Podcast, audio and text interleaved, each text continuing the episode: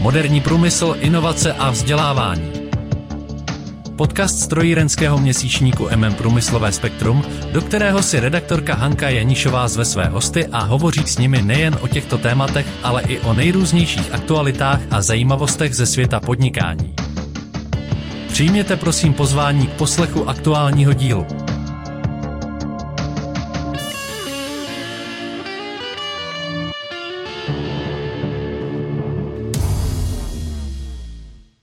Dobrý den všem posluchačům podcastu MM Průmyslového spektra. Připravili jsme pro vás novou sérii, tentokrát na téma kybernetická bezpečnost. S podrobnostmi k tomuto dnes tak aktuálnímu tématu vás bude seznamovat špičkový odborník na tuto problematiku, profesor Vladimír Smejkal. V prvním díle vás seznámí například s tím, co je to vlastně kyberprostor a s jeho významem pro každého z nás. Upozorní na velké množství hrozeb, které mohou způsobit obrovské ztráty nebo i ohrozit naši existenci. Avšak samozřejmě nebude pouze samoučelně strašit. Dozvíte se, jak na to, aby se vás či vaší firmy toto nebezpečí nemuselo týkat. Dobrý den, dámy a pánové. Vítám vás u prvního dílu našeho podcastu o kybernetické bezpečnosti. Nevím, zda si to uvědomujete, ale kyberprostor je všude okolo nás. Všude jsou počítače, informační systémy. Bez komunikačních technologií, zejména v našich telefonech, neuděláme ani krok. Být bez mobilu je dnes pomalu situace, kdy se cítíme ztracení. Přitom každý mobil je jakýmsi superpočítačem, obsahujícím miliony dat a propojujícím nás s celým světem. A samozřejmě jako vedlejší efekt této činnosti je, že o nás poskytuje data o tom, kde se nacházíme, o tom, s kým hovoříme a tak dále. E, počítače jsou všude, jsou v autech, někde jsem četl, že jsou to až stovky procesorů v automobilu, které ukládají data o tom, kde jedeme, kudy jedeme, jak jedeme a tak dále. E, počítače nebo procesory jsou v domácích spotřebičích, poměrně příslovečné jsou ty ledničky, ale jsou prostě všude okolo nás. Co je to tedy vlastně kyberprostor? Kyberprostor je všechno, co má svoji IP adresu, tedy adresu v internetu, všechno, co je nějakým způsobem připojené. A do toho ještě vstupuje nebezpečný trend e, sociálních sítí, co si budeme povídat. Sociální sítě jsou, alespoň podle mého názoru, e, poměrně velké zlo, a například ale v České republice podle dostupných statistik je na různou sociální síť nebo na několik sociálních sítí víc současně připojena polovina obyvatelstva. Takže tady máme vlastně obrovský systém počítačů, serverů, sítí a tak dále, který právě tvoří ten kyberprostor. A samozřejmě jako každý jiný prostor sobě obsahuje nebezpečí. Troufnu si říci, že pohybovat se v kyberprostoru bez nějakých ochranných opatření je jako procházet se v džungli se zavřenýma očima, bez repelentu, bez očkování a bez pušky. Možná, pokud to budu srovnat s kyberprostorem, tak bez lehkého či těžkého kulometu. Proč? Eh, musíme mít totiž oči na stopkách, abychom mohli vnímat rizika, vnímat hrozby, které nám hrozí a volit ochranu proti ním. Potřebujeme něco jako repelent neboli nastavení bezpečnostních pravidel. Ta pravidla budou určovat naše chování, chování našich spolupracovníků, dodavatelů, zákazníků a tak dále. Potřebujeme očkovat, neboli realizovat bezpečnostní opatření, které nás budou chránit před útoky z kyberprostoru, ale nejenom útoky, ale třeba i jenom e, lehkomyslné jednání nebo nějakou nedbalost. Potřebujeme pušku či kulomet, e, neboli systém pro řízení bezpečnosti informací, anglicky velice často, velice často používaný název Information Security Management System neboli ISMS. E, samozřejmě nelze vyloučit, že i lehkomyslný jedinec v džungli přežije bez těchto opatření, ale upřímně řečeno moc bych na to nesázel. A v džungli kybernetické e, už vůbec ne. Já si pamatuju, jak před 20, možná 30 lety eh, se přistupovalo ke kybernetické bezpečnosti stylem, no my si tady koupíme tu kartu, zasuneme ji do počítače a máme navždy vyřešeno. To je samozřejmě hluboký omyl, protože vyvíjejí se technologie, vyvíjejí se znalosti, vyvíjejí se zločinci a samozřejmě zločinci mají vždy eh, náskok před těmi hodnými. Mají k tomu motivaci, mají k tomu možnost volit čas a nástroj útoku. Takže mm, z tohoto hlediska musíme prostě počítat s tím, že budovat a trvale zajišťovat kybernetickou bezpečnost musíme pořád, nikoli v to pojímat jako, že jednou si očkrtneme a máme hotovo. O tom ještě budeme opakovaně a mnohokrát hovořit. A samozřejmě do toho přicházejí další novinky, trendy, jako je internet věcí, o tom jste zcela jistě slyšeli, čili každá věc je vlastně připojena k tomu internetu a každá věc má svoji IP adresu a už se nehovoří jenom o internetu věcí, ale hovoří se o internetu všeho. To znamená, že všechno bude připojeno a propojeno. V oblasti eh, průmyslu je tady poměrně už známý pojem průmysl 4.0, což vlastně rovněž znamená, že ty jednotlivé eh, součásti výrobních, obchodních, skladovacích a jiných provozů budou prostě připojeny, propojeny a e, s využitím umělé inteligence a růstem jejich schopností v podstatě v určitý moment dojde k něčemu, co nazýváme bodem singularity, kdy prostě ty systémy si začnou žít už jakýmsi svým vlastním životem a my mnohdy ani nebudeme vědět, co se v určitý okamžik v nich odehrává. Ale k tomu se také ještě dostaneme, teď vás straším jenom předběžně.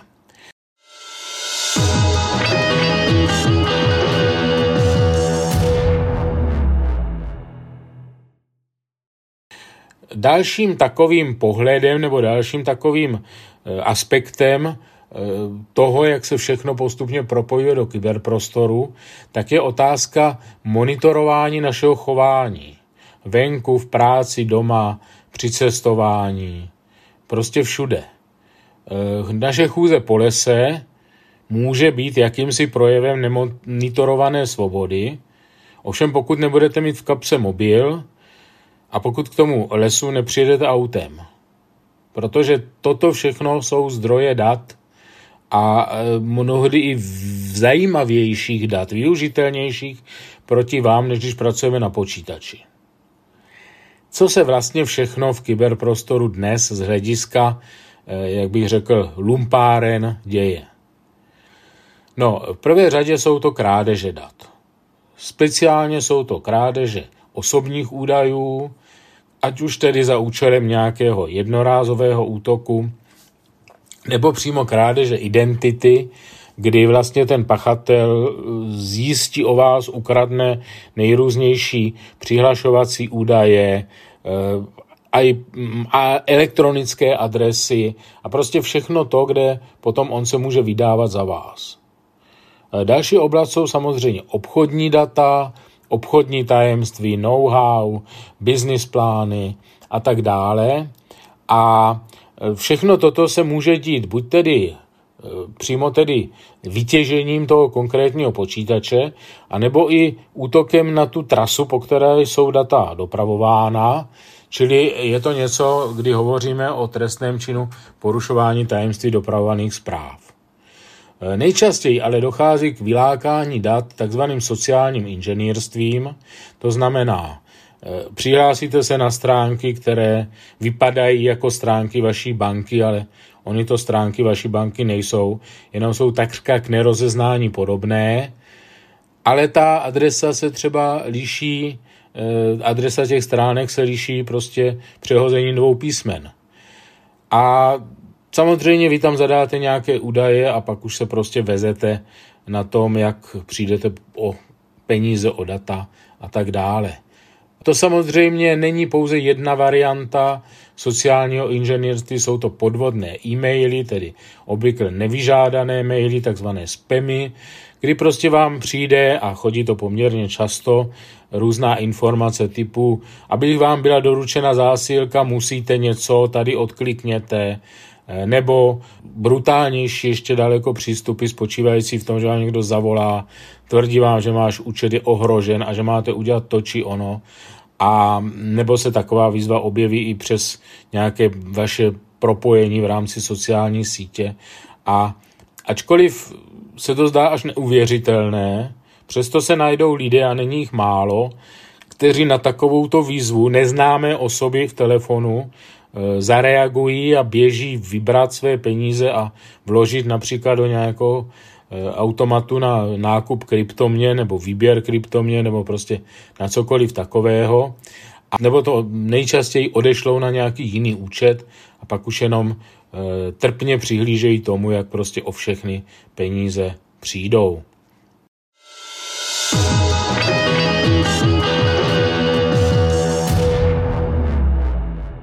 To je dnes typické, zejména právě v té oblasti, která nějakým způsobem souvisí s kryptoměnami. No, co potom od takových krádeží dat se odvíjí? Odvíjí se o to útoky na fyzické osoby, typu prostě pomluv, na právnické osoby, může to být nějaké poškozování cizích práv, například v podobě šíření informací o špatných výrobcích nebo o tom, co se ta, čeho se ta firma měla dopustit a tak dále. No a samozřejmě může to kráčet ruku v ruce s vydíráním, s nekalou soutěží, může dojít k nějaké manipulaci s trhem a tak dále. Další oblast nebo další forma útoků jsou manipulace s daty, jejich modifikace. Čili tady se obvykle dostáváme do oblasti nějakých podvodů, typicky podnicích a ve finančních institucích, jako jsou banky, pojišťovny, ale taky třeba dnes v souvislosti eh, nebo prostředí e-shopů a samozřejmě znovu opakuji prakticky vše, co nějakým způsobem souvisí s kryptoměnami.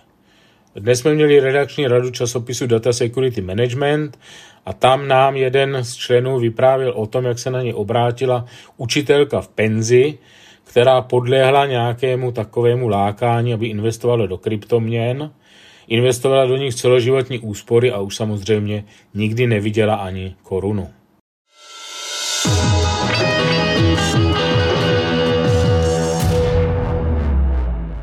Další oblast, která nějakým způsobem je dosti typická pro kyberprostor, tak je neoprávněné nakládání autorskými díly.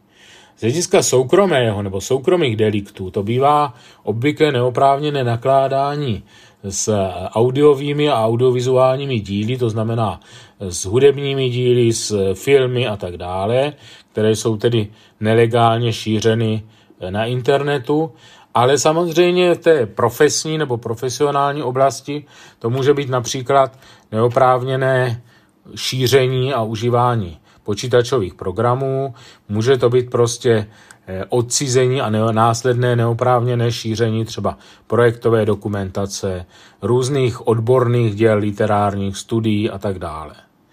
No, další oblast, o které se poměrně hodně hovoří a která možná zbuzuje eh, největší dnes obavy, tak jsou útoky na funkčnost počítačových systémů.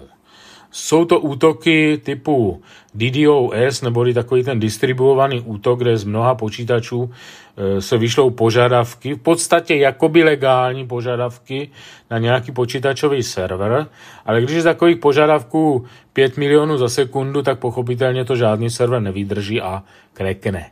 Tak to byly v minulosti odstaveny servery u nás různých sdělovacích prostředků v bankách, mám pocit, že existovaly nějaké útoky třeba na servery politických stran. Hodně se to dnes provozuje v souvislosti právě s různou válečnou a protiválečnou propagandou a tak dále.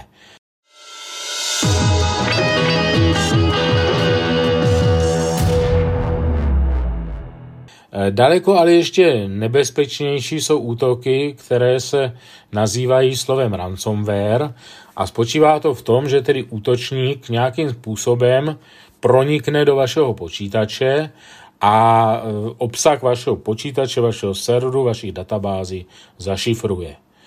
První varianta je, že zašifruje a nikdy už vám žádnou informaci na to šifrovací klíč neposkytne. Druhá varianta je spojena s vydíráním a tam tedy údajně za zaplacení nějaké nemalé částky e, ti vyděrači, ti útočníci jsou ochotní e, ta data zpřístupnit tím, že poskytnou šifrovací klíč. E, nevím, nakolik opravdu tady toto úspěšně funguje a my se v budoucích pokračováních budeme bavit o tom, jak tomu zabránit, abyste nic platit nemuseli. Samozřejmě útoky nemusou být, nemusí být určeny pouze na informační systémy, takové ty klasické podnikové, ale mohou to být i technologické řídící systémy, takzvané SCADA systémy. A já si myslím, že je to jenom otázka času, kdy se dočkáme útoků na roboty. A samozřejmě možná ne tak úplně v souvislosti s podniky, ale přece jenom je potřeba zmínit, že máme tady poměrně rozsáhlou oblast zase dnes nebo v posledních letech velmi aktuální, eh, spočívající v šíření protiprávních informací. Ať už spojený s covidem, s válkou na Ukrajině, šíření různých poplašných zpráv a tak dále. Proč o tom všem hovořím? No, hovořím o tom proto, že existuje zákon o trestní odpovědnosti právnických osob a podle tohoto zákona se firmám přičítá jednání nejenom kterého by se dopustil třeba člen statutárního orgánu nebo nějaký eh, vedoucí zaměstnanec, ale v podstatě jakýkoliv zaměstnanec. A po jedné dosti šílené novele tohoto zákona se to vztahuje skoro na všechny skutkové podstaty trestního zákonníku, snad kromě vraždy novorozeného dítěte matkou. Takže je velmi obtížné se vyvinit z toho, proto se budují různé ty compliance programy, i když nevždy to pomůže. Podobný problém máme právě s odpovědností právnických osob třeba i v oblasti GDPR neboli ochrany osobních údajů. A samozřejmě je potřeba si uvědomit, že ty důsledky jsou obrovské. U podniku může dojít tedy k uvozovkách prostému poškození pověsti nebo ztráty nějakého drobné funkčnosti, nějakého drobného výpadku, ale také třeba k odcizení know-how, údajů o zákaznících a samozřejmě důsledkem jednání nějakého pachatele může být i likvidace firmy a případně i trestní odpovědnost e, nějakých osob s tou firmou související. Takovým příkladem může být případ z minulosti, kdy nespokojený zaměstnanec zašifroval všechna data firmy a odmítl vydat šifrovací klíč. Byla to nějaká projekční firma, nedostala už se ani k jednomu projektu, protože všechny byly zašifrovány a e, přestože ten pachatel byl tedy odstíhán, tak té firmě to nepomohlo a e, opravdu zkrachovala. Proč zkrachovala? Proti vlastním zaměstnancům se není možné v zásadě příliš bránit. Ale musí být nastavená taková bezpečnostní opatření, aby pokud se něco přihodí, abychom dokázali obnovit provoz, zajistit si takzvanou kontinuitu činnosti a teprve potom řešit tedy, co s pachatelem, co dále. Takže to je pro dnešek vše, dámy a pánové. Příště budeme hovořit o tom, Eh, jakým způsobem nám mohou být uložena bezpečnostní opatření, tedy povinnost eh, provádět bezpečnostní opatření, proč bychom to měli dělat, proč bychom to měli dělat dobrovolně a co je vlastně důvodem pro to, abychom se kybernetickou bezpečností zabývali. Mějte se moc hezky a nashledanou příště. Děkujeme vám za poslech podcastu měsíčníku MM Průmyslové spektrum a věříme, že nám i nadále zachováte svoji přízeň. Již nyní připravujeme další zajímavá témata. Chcete-li, aby vám žádné z nich neuniklo, odebírejte naše podcastové vysílání. Děkujeme a přejeme vám hezký den.